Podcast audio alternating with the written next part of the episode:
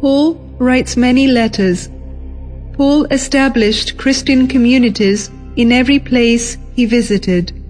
All these Christians asked for advice and help. He could not travel all the time and visit them continually, so he wrote letters. In these letters, he explained to the members of the new churches the importance of Christ. Paul also gave them advice about how to live their lives.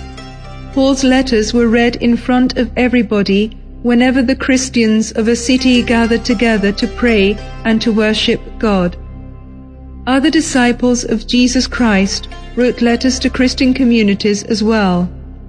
Paul wrote to the church of Corinth, My brothers and sisters, I know that all of you want to serve God. The Holy Spirit has given gifts to all of you for everyone's advantage.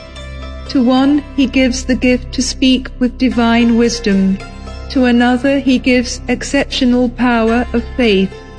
To one he gives the power to work miracles. To another the power to heal sickness. All these gifts come from God.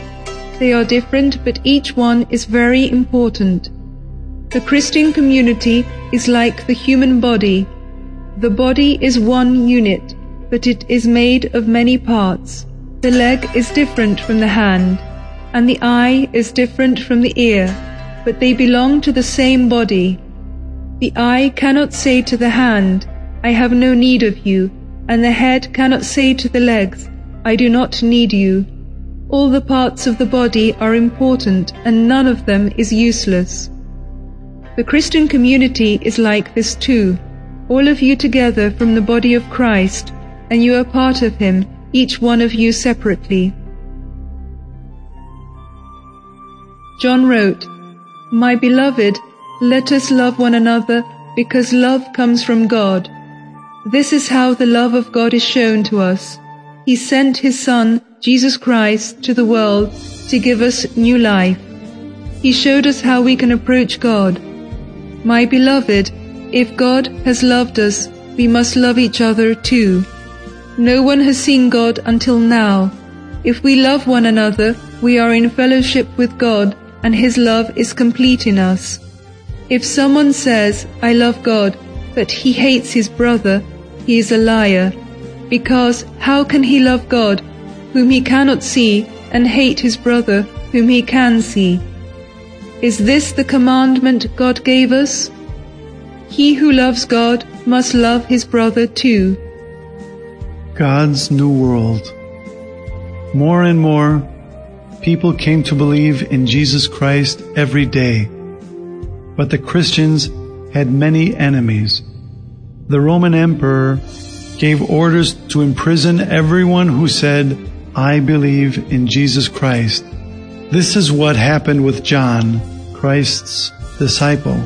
He was arrested and exiled on the island of Patmos and could not leave.